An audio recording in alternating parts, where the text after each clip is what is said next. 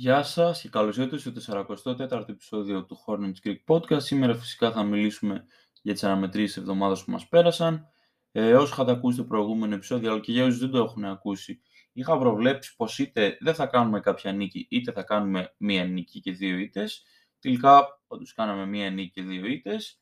Και φυσικά θα ξεκινήσω από το, χρόνο, από το πρώτο χρονολογικά παιχνίδι, αυτό μέσα στο Los Angeles με τους Lakers, όπου έγινε και η μοναδική μας νίκη αυτή την εβδομάδα με 130-134.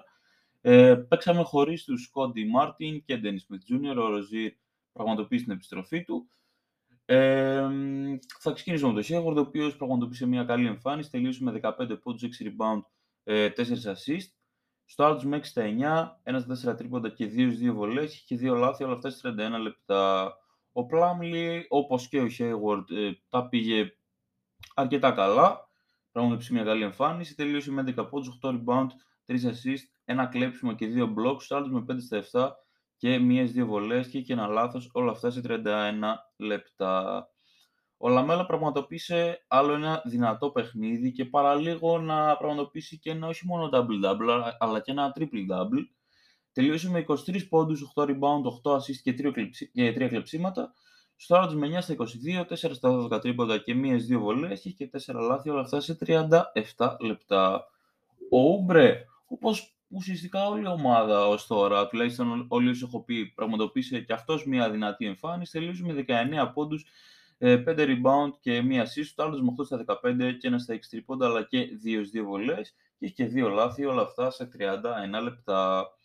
Ο Μακδάνιελς, ok, εντάξει, δεν είναι ότι έβγαλε μάτι στο παιχνίδι, αλλά ήταν τίμιος, τελείωσε με 7 πόντους, ένα rebound, 3 ε, assists και 2 κλεψίματα, στο άλλο με 3 στα 5 και ένα στα 1 τρίποντα και είχε ένα λάθος, όλα αυτά σε 19 λεπτά. Σε αυτό το παιχνίδι να πω ότι είχαμε μια δυσάρεστη είδηση. Ο Ρίτσαρτς τραυματίστηκε και εντάξει, μέχρι εκείνο το σημείο ήταν μια χαρά, αλλά να πω ότι στα επόμενα παιχνίδια ο Ρίτσαρτς, στα επόμενα δύο παιχνίδια δηλαδή, ο Ρίτσαρτς ακόμα δεν έχει επιστρέψει και αναμένεται να χάσει λίγα παιχνίδια ακόμα. Ε, τελείωσε με 5 πόντους, 3 rebound, ένα κλέψιμο και ένα λάθος, το με 2 στα 3 και μίας μίας βολές, όλα αυτά σε 12 λεπτά. Ο Μάλεντον, εντάξει, παρόλο που ούτε αυτός έβγαλε μάτια, ήταν τίμιος, τελείωσε με 7 πόντους, ένα rebound και μία assist, το άλλο με 2 στα 5, ένα στα 4 τρίποντα και 2 δύο βολές και, και ένα λάθος όλα αυτά σε 11 λεπτά. Παίκτης του αγώνα PJ, ο πρώτος δηλαδή, γιατί έχουμε και δεύτερο, 24 πόντι, 5 rebound, 4 ε, assist, 2 κλεψίματα και 2 blocks, το άλλος με 8 στα 13, 3 στα 6 τρίποντα και 5, και 5 στις 7 βολές και και ένα λάθος όλα αυτά σε 31 λεπτά. Επιτέλους είδαμε ένα πάρα πολύ καλό παιχνίδι από τον Πίτζι και γενικά αυτή την εβδομάδα είδαμε έναν πώς να το πω, αναγεννημένο Πίτζι, δεν είναι ότι ξέρω εγώ νομίζω ότι μπορεί να διατηρήσει αυτή την, ε, αυτή, αυτή την αποδοτικότητα. Να το πω αυτό το επίπεδο δεν μπορεί να το διατηρήσει ο Πίτζι, δεν το πιστεύω αυτό σε καμία περίπτωση, αλλά okay, τουλάχιστον να τον βλέπεις να κάνει τέτοιου είδους παιχνίδια είναι ενθαρρυντικό. Και ο άλλος παίκτης του αγώνα είναι ο Ροζίρ, ο οποίος στην επιστροφή του ήταν πάρα πολύ καλός. Τελείωσε με 23 πόντους, 4 rebound, 6 assist, 2 κλεψίματα και ένα block. Στο άλλος με 9 στα 15 και 5 στα 8 τρίποντα και έχει 3 λάθη τελευταία 38 λεπτά. Και να πω ότι πέρα από το ότι πραγματοποιήσει μια εξαιρετική εμφάνιση, του δίνω respect γιατί παρόλο που χτύπησε, νομίζω κάπου στα τέλη της τρίτης ή στις αρχές της τέταρτης, δεν θυμάμαι πολύ καλά, ε, τελείωσε το παιχνίδι. Δεν, ε, ξέρω εγώ, είπε ruled out λόγω injury ή ξέρω, μπορεί να τον είπανε κάτσε κάτω, δεν χρειάζεται να παίξει. Αυτός όμως νομίζω ότι ήταν δικιά του επιθυμία να τελειώσει το παιχνίδι και θα πήγε και πάρα πολύ καλά. Όμως πέρα από τα όλα του αγώνα και το, να πω τώρα κάτι το αληθοφανές, είναι πάρα πολύ...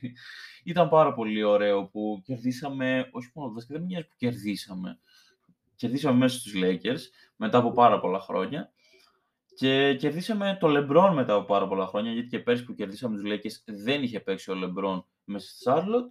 Ε, και okay, το πιο σημαντικό όμως είναι ότι είδαμε, βασικά μάθαμε νέα, ότι ο Bridges είναι πάρα πολύ κοντά στη συμφωνία και ότι η ομάδα προσπαθεί να μαζέψει πληροφορίες και να, να δει τι ακριβώς θα κάνει με το συμβόλαιό του, τέλος πάντων. Και την ίδια μέρα που μαθαίνουμε ότι ο Bridges θα υπογράψει σύντομα με την ομάδα μας, λογικά τουλάχιστον, γιατί δεν, δεν υπάρχει κάτι το σίγουρο, αλλά ναι, οι πιθανότητες είναι υπέρ αυτού του σενάριου. Μαθαίνουμε και λίγες ώρες πριν ξεκινήσει το παιχνίδι ότι ο Bridges θα παραβρεθεί στο παιχνίδι με τους Lakers. Εντάξει, προφανώς δεν θα έπαιζε, ακόμα δεν έχουμε γράψει.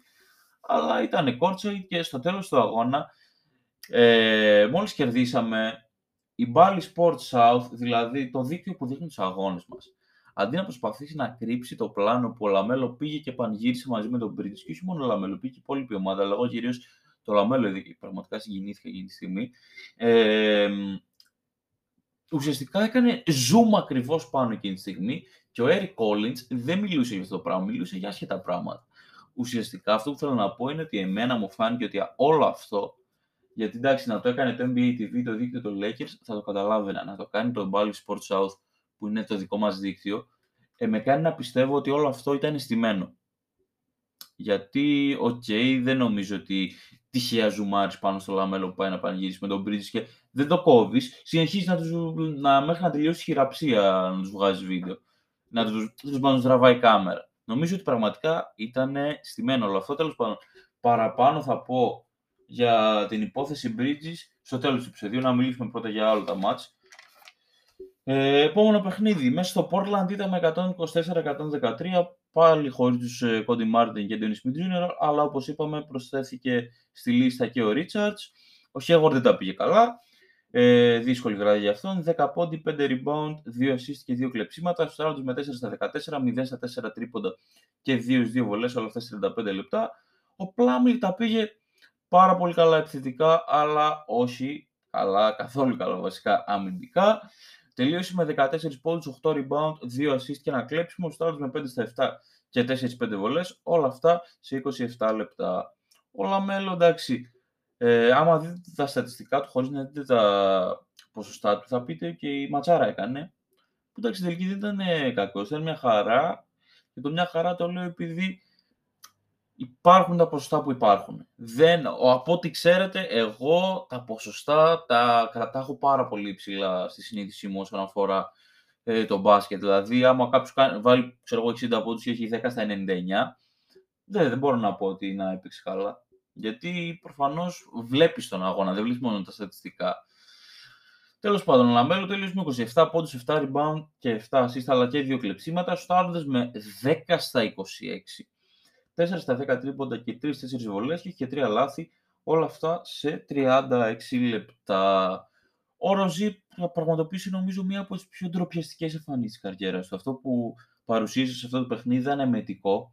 Τελείωσε με 7 πόντους, 4 rebound ε, και 6 assists, το άλλο με 2 στα 17, 1 στα 7 τρίποντα και 2 στις 2 βολές και είχε 2, 2 λάθη. Όλα αυτά σε 37 λεπτά τουλάχιστον για εμένα, δεν ξέρω για εσάς, ήταν ένα από τα πιο εκνευριστικά πράγματα που έχω δει. Ήθελα να μπω μέσα στην τηλεόραση, μέσα στον υπολογιστή για την ακρίβεια, και να το στραγγαλίσω την ώρα που έβλεπα το παιχνίδι. Πραγματικά είχα βγει εκτός εαυτού με το ροζί σε το παιχνίδι. Δεν, δεν γίνεται αυτό το πράγμα. Τέλος πάντων, προχωράμε. Μακ Daniels δεν ενθουσίασε, αλλά ήταν τίμιος. 7 πόντι, 2 rebound, 1 ε, assist και ένα κλέψιμο. Στο με 3 στα 7 και 1 στα 2 τρίποντα. Και είχε και 2 λάθη, όλα αυτά σε 15 λεπτά. Ο Ούμπρε, όπως και ο Ροζίρο, όπως και ο Hayward, δεν τα πήγε καλά στο παιχνίδι. Τελείωσε με 15 πόντους, 5 rebound και μία assist. Το άλλος με 5 στα 15, 2 ε, στα 8 τρίποντα και 3 6 βολές και είχε 2 λάθη, όλα αυτά σε 33 λεπτά. Και να πω ότι επειδή είδα το παιχνίδι, το 5 στα 15 είναι πολύ ευγενικό με τον Ούμπρε. Εμένα μου φάνηκε ότι έχασε πολλά περισσότερα σου τότε. Ήταν, ξέρω εγώ, κοντά στον, ε, στο Ροζίρ που έχασε 15 σουτ και έβαλε 2. Τελικά εντάξει, ήταν αρκετά καλύτερο Σούμπρε, αλλά εντάξει, καμία περίπτωση δεν ήταν καλός. Ε, και να πω ότι και το πουθενά στο επόμενο παιχνίδι ο Ούμπρε δεν αγωνίστηκε και είναι πολύ πιθανό να μην παίξει και, με, και στο, σε αυτό που μας έρχεται στο πρώτο της επόμενης εβδομάδας.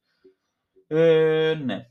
Τέλος πάντων, προχωράμε. Ο Μάρκ Βίλιαμ πραγματοποίησε το σε εισαγωγικά ντεμπούτο του, γιατί έχει ξαναπέξει, αλλά πρώτη φορά πήρε meaningful minutes, δηλαδή non-garbage minutes, δηλαδή όταν το παιχνίδι δεν είχε κρυθεί, χάναμε με 30 ξέρω εγώ, με τους Celtics και δεν τον είπε να μπει. Τώρα πραγματικά λόγω του τραυματισμού του Ρίτσαρτ πήρε σοβαρά λεπτά και τα πήγε για ντεμπούτο του εισαγωγικά ξαναλέω, τα πήγε πάρα πάρα πολύ καλά. Τελείωσε με 9 πόντους, 6 rebound ε, μία assist και δύο κλεψίματα. Στο με 3 στα 4 και 3-4 βολές, όλα αυτά σε 16 λεπτά. Θα αναφέρω στο τέλος του αγώνα κάποιες αδυναμίες του, αλλά γενικά για πρώτο του παιχνίδι τα πήγε πάρα πολύ καλά. Ο Μάλντον ήταν μια χαρά, ας πούμε.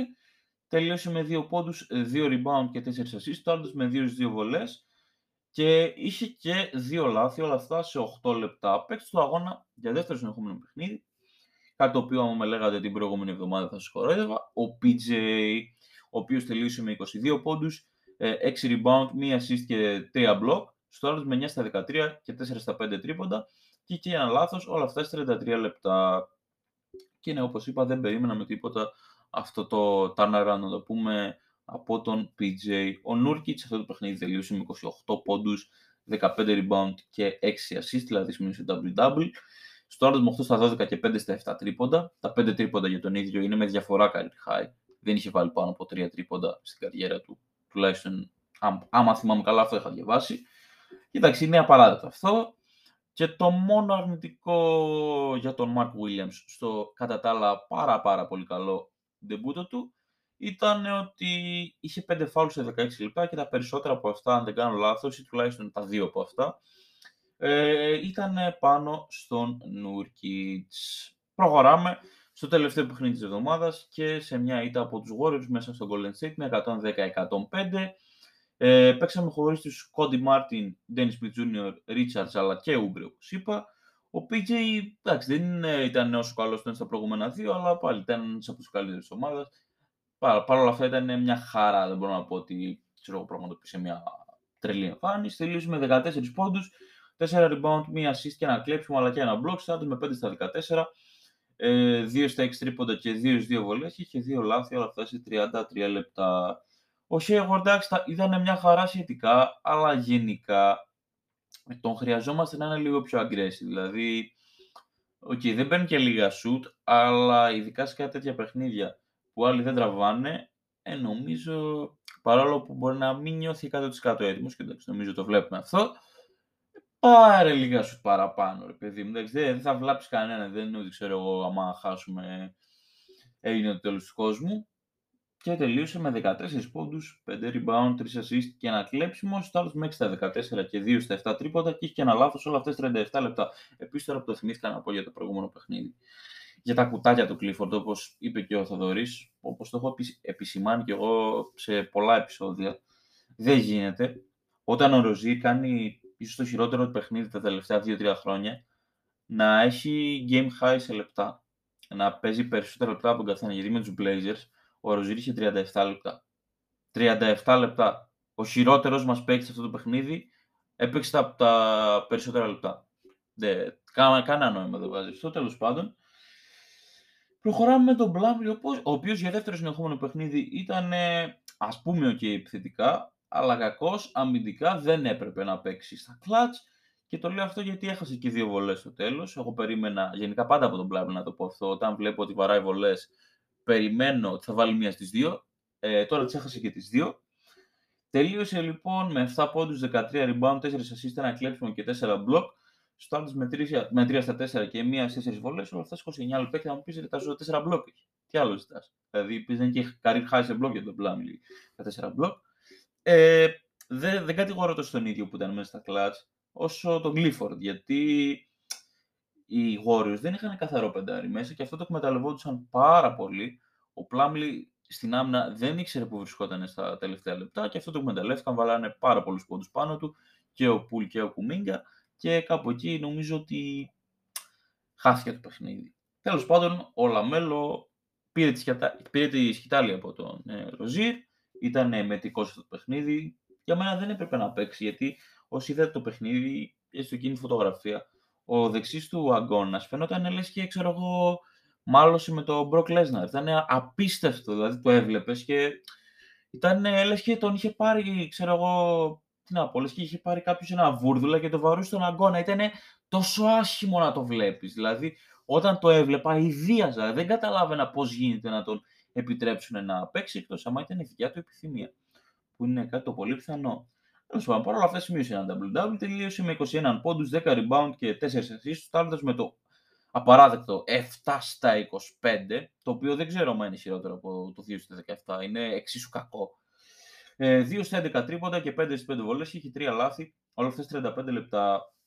Ο Rozier, όπως και το, οι περισσότεροι στην ομάδα, δεν τα πήγε τόσο καλά. Ε, εντάξει, δεν ήταν εκεί σαν το LaMelo. Τελείωσε με 19 πόντους, 3 rebound, 4 assists και ένα κλέψιμο. Στάντος με 7 στα 18, 1 στα 6 τρίποντα και 4-4 βολές και 4 λάθη όλες αυτές 34 λεπτά. Ο McDaniels πραγματοποίησε μια τίμια εμφάνιση. Τελείωσε με 12 πόντους, 7 rebound και 3 assists. Στάντος με 3 στα 6, όλα τα σου ήταν τρίποντα και 3-4 βολές και είχε και ένα λάθος όλα αυτές 26 λεπτά. Ο Θόρ πραγματοποίησε ένα από τα καλύτερα παιχνίδια της καριέρας του και τελείωσε με 7 πόντους, 2 rebound και μία assist. Το άλλο με 3 στα 4, ε, 0 στα 1 τρίποντα και μίας 2 βολές, όλα αυτά σε 16 λεπτά. Ο Μάρκ Williams πραγματοποίησε ακόμη μια καλή εμφάνιση. Ε, ακόμη έχει κάποια θεματάκια στην άμυνα και νομίζω ότι το είδαμε γιατί δεν γίνεται ο Wiseman με τόση άνεση να σκοράρει σε κάποιες φάσεις, αλλά είδαμε κι άλλα. Γενικά να πω παρόλο που έχει δείξει αδυναμίες στην άμυνα. Αυτό είναι λόγω του ότι έχει παίξει δύο παιχνίδια στο NBA τουλάχιστον δύο σοβαρά παιχνίδια. Δεν λέω τώρα κάτι παιχνίδια που έμπαινε για δύο λεπτά και χάναμε 35. Λέμε για παιχνίδια που έμπαινε σαν τον Μπάκα πεντάρι. Σε αυτά τα παιχνίδια έχει δείξει ναι, με κάποιες αδυναμίες τάμνα, αλλά είναι λογικό. Θέλει λίγη προσαρμογή. Στην G League έπαιζε τόσο καιρό με τον Τόρση. Ε, έχει δείξει όμως και καλά στοιχεία στην άμυνα. Να τα λέμε όλα. Έχει δείξει πολύ καλά στοιχεία στην άμυνα. Έχει δείξει ότι ε, κάποιοι undersized ή όχι μόνο undersized, γενικά οι guards φοβούνται να, τον, να επιτεθούν όταν είναι ο ίδιος στη ρακέτα και okay, αυτό ανεβάζει λίγο την αυτοποίθηση, νομίζω όλης της ομάδας. Τέλος πάντων, τελείωσε με 6 πόντους, 2 rebound, 1 assist, ένα κλέψιμο και 2 block. 2 block. Στο με 3 στα 5 και είχε και ένα λάθος όλα αυτά σε 18 λεπτά. Ο Μάλλον ήταν μια χαρά. Ε, τελείωσε με 5 πόντους, ένα rebound, 1 assist και ένα κλέψιμο. Στο με 1 στα 2 0 ε, στα 1 τρίποντα και 3-4 βολές, όλο αυτό σε 12 λεπτά. Να πω ότι παρόλο που ε, το παιχνίδι χάθηκε στις λεπτομέρειες και γενικά καταφέραμε να αναστρέψουμε, να ανατρέψουμε βασικά ένα παιχνίδι στο οποίο βρισκόμασταν πίσω με 18-19, δεν θυμάμαι καλά. Ε, παίξαμε τόσο άσχημα. Βασικά τόσο αδιάφορα. Που εγώ προσωπικά δεν έχω ονομάσει κανέναν ως παίκτη του αγώνα. Κανέναν. Και πιστεύω ότι, frankly, δεν, δηλαδή, ειλικρινά, δεν το αξίζει και κανένας. Δηλαδή, η ομάδα έχει μια παράδοση που για μένα είναι εμετική. Όταν παίζει τόσο χάλια, δεν γίνεται να το κάνεις αυτό. Ε, να ανεβάζει player of the game. Σε αυτό το παιχνίδι ανέβασε το LaMelo, ο οποίος ήταν arguably, με διαφορά βασικά για μένα, αυτό το παιχνίδι, ο χειρότερος μας παίκτης. Ε, δεν γίνεται, φίλε. Άσε τουλάχιστον βάλει κάποιον άλλον, όποιον να είναι πραγματικά. Μην βάλεις το LaMelo επειδή έβαλε περισσότερους πόντους, ξέρω εγώ. Μην το κάνεις. Είναι ντροπή. Τέλος πάντων, προχωράμε.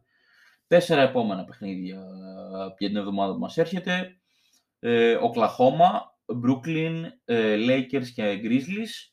Όλα εντός. Οι Thunder έχουν ρεκόρ 15-19, οι Nets έχουν ρεκόρ 23-12 και έχουν 10 συνεχόμενες νίκες.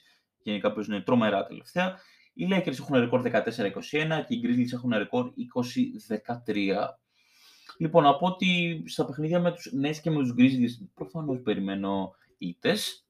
Ε, και στα παιχνίδια με Thunder Lakers μπορούν να έρθουν νίκες. Οπότε, εμένα η πρόβλεψή μου για τα παιχνίδια αυτά είναι είτε μία νίκη και τρεις ήττες, είτε δύο νίκες και δύο ήττες. Δηλαδή, δεν περιμένουμε τίποτα μηδέν νίκες και τέσσερις ήττες. Αυτό θα ήταν ακραίο. Τέλος πάντων, τελειώσαμε. Να πω κιόλας ότι ξύπνησα λίγο αργά και αυτό έχω γραφώ αργά και θα ανεβάσω απευθείας για νομίζω πρώτη φορά φέτος, επειδή παίζουμε Παρασκευή ξημερώματα. Συνήθως ανεβάζω το επεισόδιο Παρασκευή με το σκεπτικό ότι παίζουμε Σάββατο ξημερώματα. Ε, να πω ότι ξέρω εγώ χτες έκανα να δω τους Kings, οι οποίοι χάναμε 19, παίζανε με τους Nuggets και το γύρισαν. Και είδαμε σε ένα παιχνίδι back and forth πολύ κλατς που ακόμα και να χάνανε θα το είχα ευχαριστηθεί. Κερδίσαν όμως. Ο Fox ήταν φοβερός, ο Σαμπόν ήταν φοβερός και ο Μουνκ ήταν φοβερός. Και να πω ρε παιδιά, ρε παιδιά κάτι, εντάξει, το ξέρω ότι πολλές φορές νιώθετε σαν να μιλάω λίγο υπερβολικά πολύ για του Kings, αλλά και στο έχω πει χίλιες φορές και δεν με νοιάζει. Ατρεύω το Fox και γι' αυτό μιλάω τόσο πολύ για τους Kings. Ρε παιδιά, βλέπω τώρα το παιχνίδι με τους Warriors που ήταν κλατ σχετικά για εμάς. Και βλέπω και το κλατ παιχνίδι των Kings που είδαμε πανέμορφα πράγματα. Και βλέπω και το δικό μας. Και λέω, τι έχουμε κάνει για να το αξίζουμε αυτό. Ακόμα και στα clutch παιχνίδια μας. Δηλαδή πρέπει να πάρεις ένα ψαλίδι και να βγάλεις τα μάτια σου. ο LaMelo στο τέλος πήρε κάτι σουτ. Εντάξει, θεωρητικά δεν ήταν τρομερά δύσκολο, αλλά δεν, δεν, ναι, ήταν, δεν, δεν έχω καν λόγια, δηλαδή κάτι σουτ πήραμε στο τέλος και κυρίως ο LaMelo τα πήρε αυτά, που δεν βγάζανε καμία, μα καμία, μα καμία λογική. Και ενώ βλέπεις, ξέρω εγώ, άλλες ομάδες να παίρνουν high percentage shots, να είναι clutch μέχρι αηδία και προφανώς να φέρουμε στους Kings τώρα, έτσι. Και βλέπεις εμάς να είμαστε ακριβώς το αντίθετο. Τέλος πάντων. Ε, προχωράμε. Να μιλήσω προφανώς τώρα λίγο πριν προχωρήσω στην κατάσταση, βρίσκω στο θέμα Bridges, να μιλήσω για τον Mark Williams, ο οποίος ε, δεν θα με χαλούσε να πω την αλήθεια, να τον δω να παίζει λίγο ακόμα γιατί κακά τα ψέματα γνωρίζουμε ότι ο Clifford είναι λίγο κλειστόμυαλο, είναι προπονητής παλιάς σχολής, δεν τον νοιάζει. Δηλαδή, ο παίκτης 67 πόντους με 35 rebound να βάλει, άμα γυρίσει ο Ρίτσαρτς θα, θα του πάρει τη θέση πιστεύω. Οπότε δεν με χαλάει να μείνει τουλάχιστον μια-δύο εβδομάδες ακόμα έξω ο Ρίτσαρτς. Μπας και δούμε πολύ καλά δείγματα από τον ε, Williams. Μπας και πάρει rotation minutes. Ε, εντάξει. Αν κοιτάξτε, με στεναχωρούσε λίγο να βγει τελείως εκτός rotation ο Richards. Αλλά δε, ο Plumlee δεν θα βγει, το ξέρω και εγώ και εσείς και όλοι. Τέλος πάντων, να πω, αυτό ήταν ένα από τα. Βασικά είναι άποψη αυτό. Και το δεύτερο πράγμα που θα πω άποψη δεν είναι takeaways. Γενικά από αυτή την εβδομάδα έχουμε ελάχιστα takeaways, θα τα πω στη συνέχεια. Ο PG ε, πραγματοποίησε μια πάρα πολύ καλή εβδομάδα. Νομίζω ότι είναι ο καλύτερος μου βασικά αυτή την εβδομάδα. Μακάρι να μπορεί έστω να κάνει ένα στα τρία τέτοιο παιχνίδι όπως έκανε με τους Blazers και με τους Lakers. Μακάρι, μακάρι. Τέλος πάντων, πάμε τώρα στα takeaways. Απαίσια εβδομάδα στις γενικές γραμμές για το LaMelo. Ε, χάλασε πάρα πολύ και τα ποσοστά του, δηλαδή αυτή τη στιγμή τρέχει ένα σερί με 8-20 νομίζω, αλλά what did it cost που λέει και το κοριτσάκι στους Avengers, it cost everything. Βασικά, ναι, το, δεν, δεν το έλεγε ακριβώς έτσι, αλλά τέλος πάντων με πιάνετε νομίζω. Ε, 10 στα 26, 7 στα 25, 9 στα 22. Πιο πολύ σαν ε, ημερομηνίες για tour φαντάζουν αυτέ παρά για shooting percentage. Percentage, τέλος πάντων. Ναι, με πιάνετε. Ε, γενικά για μένα, άμα είναι χτυπημένος, γιατί το, με τους Warriors φάνηκε, δεν χρειάζεται να ρισκάρουμε ξέρω εγώ, στο 9-26. Το οποίο να πω ότι στο προηγούμενο επεισόδιο δεν νομίζω ότι δεν είχα αναφέρει ούτε μία φορά το ρεκόρ της ομάδας. Είμαστε 9-26. Τέλος πάντων, το είπα τώρα. Δεν υπάρχει κανένας λόγος αυτή τη στιγμή που ξέρω εγώ, λέμε μακάρι να πάρουμε τον Victor, να ρισκάρεις να παίζεις το LaMelo σε παιχνίδια που είναι χαμένα. Ή όχι μόνο σε παιχνίδια που είναι χαμένα, αλλά γενικά να ρισκάρεις να τραυματιστείς. Δε. Είναι πολύ κρίμα. Δηλαδή δεν αξίζει για μένα. Περίμενε να γίνει λίγο καλά, άσο έξω δύο-τρία παιχνίδια όσο χρειαστεί και μετά να γυρίσει. Δεν λέω να μείνει έξω 1,5 μήνα για μια μελανιά που έχει στον αγκώνα του, αλλά ναι. Ε, τι άλλο έχω να πω για τον Ροζίρο, ο οποίος δείχνει ότι δεν ανοίξει την ομάδα. Ε, όπως και πολλοί παίκτες δείχνουν ότι καλό θα ήταν να φύγουν. Ε, να πω κιόλας ότι υπάρχουν φήμες ότι ο Ούμπρε δεν θα γυρίσει στην ομάδα. Λέω ότι είναι πάρα πολύ κοντά ένα trade. Δεν ξέρω αν ισχύει αυτό. Αν ισχύει, τι να πω, μακάρι να πάρουμε ώστε να δούμε μεγαλύτερα ανταλλάγματα, καλύτερα ανταλλάγματα. Φυσικά γίνεται. Για το Ροζίρ και να φύγει όπως πολλοί θέλουν και εγώ μαζί παρόλο που τον αγαπάω, τον εκτιμάω, τα έχω πει. Ε, δεν νομίζω ότι θα πάρουμε ξέρω εγώ, τρελά ανταλλάγματα γιατί το συμβόλαιο του είναι πάρα πολύ μεγάλο. Θα πάρουμε, ας ελπίσουμε βασικά να πάρουμε δύο μέτριους παίκτες με δύο μη συμβόλαια. Δηλαδή, νομίζω ο Ροζίρ παίρνει 22-23. Α ελπίσουμε να πάρουμε δύο εντεκάρια κάτι τέτοιο. Πάμε τώρα στο ζήτημα που καίει τους περισσότερους. Bridges. Ε, και πάρα πολλοί κόσμος αντέδρασε αρνητικά με όλο αυτό. Και εντάξει τώρα να αντιδράνε αντίπαλοι fans τύπου fans των Blazers και δεν το λέω συγκεκριμένα, το λέω σαν παράδειγμα και να λένε είναι ντροπή οι Hornets να παίρνουν τον Bridges, δεν με νοιάζει καθόλου.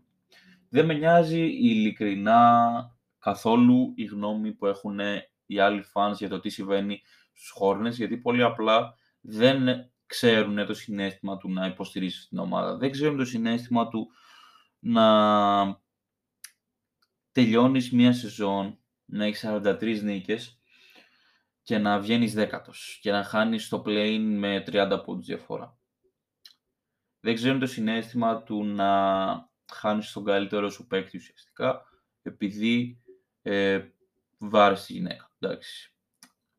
Και okay, όσο κι αν μπορεί να έχασε σεβασμό από μένα σαν άτομο ο Bridges, γιατί το γούσταρα και σαν άτομο, δεν το γούσταρα μόνο σαν παίκτη, δεν μπορώ να πω ρε παιδιά ότι δεν θέλω να γυρίσει την ομάδα. Γιατί είναι πρώτα απ' όλα ο κολλητός του LaMelo. Γιατί είναι πάρα πολύ καλός στο άθλημα που λέγεται μπάσκετ.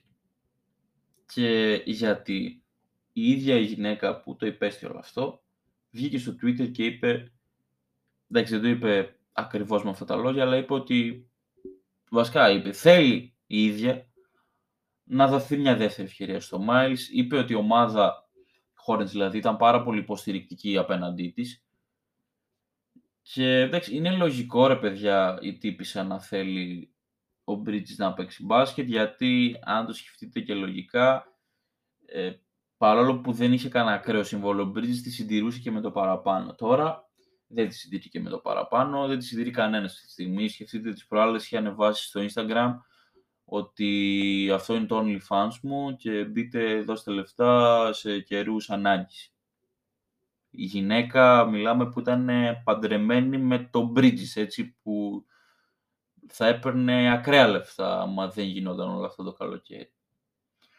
Τέλος πάντων, εγώ μπορείς σαν άτομο να μην ε, σεβαστώ, δεν ξέρω, να μην εκτιμήσω ξανά τόσο πολύ τον Bridges. Πες και αυτό λέει λογική, εκτός άμα γίνει κάτι ακραίο, ξέρω εγώ. Αλλά σαν παίκτη το θέλω πίσω τον θέλω πίσω ξεκάθαρα και να πω ότι είναι ντροπή για κάποιους οι οποίοι είναι fans των Hornets, γιατί είναι ένα πολύ πολύ μικρό ποσοστό, αλλά είναι ντροπή τους. Είναι, τι να πω, εγώ προσωπικά, άμα είχα τέτοιες απόψεις, καλύτερα να με καίγατε ζωντανό, παιδιά, αλήθεια. Λέγανε ότι άμα ο Bridge επιστρέψει την ομάδα, αυτοί ξαφνικά θα σταματήσουν να βλέπουν την ομάδα επειδή είναι απαράδεκτο. Σοπαρε φίλε. Σοπαρε φίλε καθόμαστε και βλέπουμε φέτος μια ομάδα που δεν ξέρει και αυτή τι κάνει, παρουσιάζει 9 στα 12 παιχνίδια εμετικό πρόσωπο και έχει ελάχιστα θετικά να δεις που έχετε δει σε ζών, άμα βλέπατε τότε, εγώ εντάξει δεν έβλεπα, που κάναμε 7 νίκες. Έχετε δει όλα αυτά και όλα αυτά και θα γυρίσετε την πλάτη στην ομάδα επειδή θα γυρίσει ο Bridges, ο οποίος στην τελική είναι ένας από τους 100 παίκτες που έχουμε. Ρε πάτε καλά, ρε. ρε δεν δε τρέπεστε καθόλου, ρε. Τι να πω, εγώ άμα γυρίσω ο Bridges, παρόλο που θα υπάρχει πολύ controversy να το πω, δηλαδή θα υπάρχει πολύ, δεν ξέρω πώς ακριβώς να το πω, αλλά ναι, θα είναι πολύ παράξενη κατάσταση, θα πέσουν και όλα τα media πάνω μας άμα γίνει αυτό, θα είναι παράξενη κατάσταση. Θα, έχουμε, θα είναι πολύ αμφιλεγόμενη βασικά η κατάσταση, να το πω έτσι. Εγώ θα συνεχίσω να υποστηρίζω την ομάδα. Δεν με νοιάζει τώρα ότι... Okay, βασικά με νοιάζει προφανώς ότι έγινε όλο αυτό με τη γυναίκα, αλλά δεν μπορώ να πω ρε παιδιά ότι επειδή γυρνάει ο Bridges θα σταματήσει να υποστηρίζει την ομάδα. Εγώ που έχω αφιερώσει τόσο πολύ χρόνο σε αυτή την ομάδα και ξενυχτάω καθημερινά ακόμα και σε μια σεζόν που είναι χαμένη από τα πρώτα 25 παιχνίδια να πούμε. Για μένα είναι ντροπή τους. Δηλαδή, τι να πω, άμα το εννοούν αυτό, ας αφήσουν την ομάδα από τώρα ας σταματήσουν να βλέπουν την ομάδα. Δηλαδή, εντάξει, να έχετε λίγη ντροπή μέσα σας, ρε φίλοι. Τέλος πάντων, έβγαλα το rant μου. Αυτά είχα να πω για τον Bridge. Δεν ξέρω αν μου πήρε πάρα πολύ. Πρέπει να μου πήρε ένα τρίλεπτο. Ε, είναι το τελευταίο επεισόδιο του 2022, παρόλο που μας μένουν νομίζω η ένα ή δύο παιχνίδια μέσα στο 2022. Θα τα πούμε λοιπόν το 2023 στο επόμενο επεισόδιο. Ε, ξανά καλές γιορτές σε όλους σας. Εύχομαι να περνάτε πανέμορφα. Ευχαριστώ κιόλας για όλη τη στήριξη και στη σελίδα και στο podcast και γενικά. Θα τα πούμε λοιπόν το 2023 ξανά. Καλή συνέχεια σε όλους σας και γεια σας.